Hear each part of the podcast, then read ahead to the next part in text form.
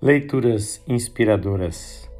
Leitura da biografia de George Miller de Bristol por Faith Cox Bailey, capítulo final. E depois. Um mês depois do término das construções referidas anteriormente, Mary Miller veio a falecer. George ficou sozinho com a filha Lydia e com os órfãos. Muito embora aos 65 anos, a vida para ele não estava terminada. Um ano e meio mais tarde, Jim Wright, cuja esposa havia falecido, confidenciou a Jorge que ele e Lídia se amavam.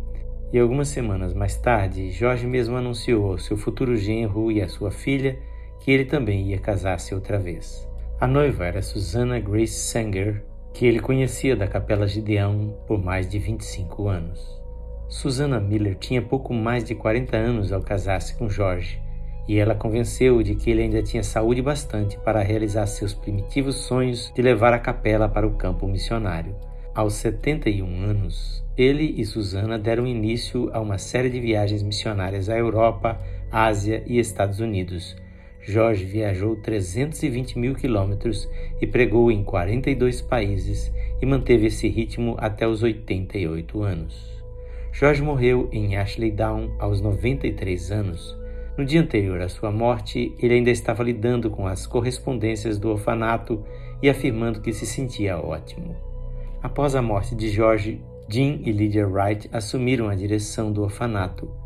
Ambos também vieram a falecer algum tempo depois, mas a obra das crianças em Bristol continuou por muito tempo. Jorge orava sempre para que após a sua morte os lares não ficassem atados a tradições desgastadas.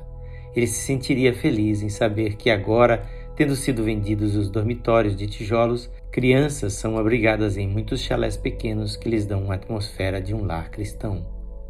Mas a obra, com sua sede na Casa Miller, uma antiga e grande mansão do bairro residencial de Bristol, ainda não realiza campanhas financeiras, mas confia em Deus para seu sustento. Hoje, como no tempo de George Miller há um século e meio atrás, a obra é um monumento a um Deus verdadeiramente fiel. E este é o final desta leitura da biografia de George Miller. Esta leitura foi feita por seu amigo, pastor Edson Grando. Que o Senhor Jesus lhe conceda fé para realizar tudo aquilo que ele tem colocado em seu coração.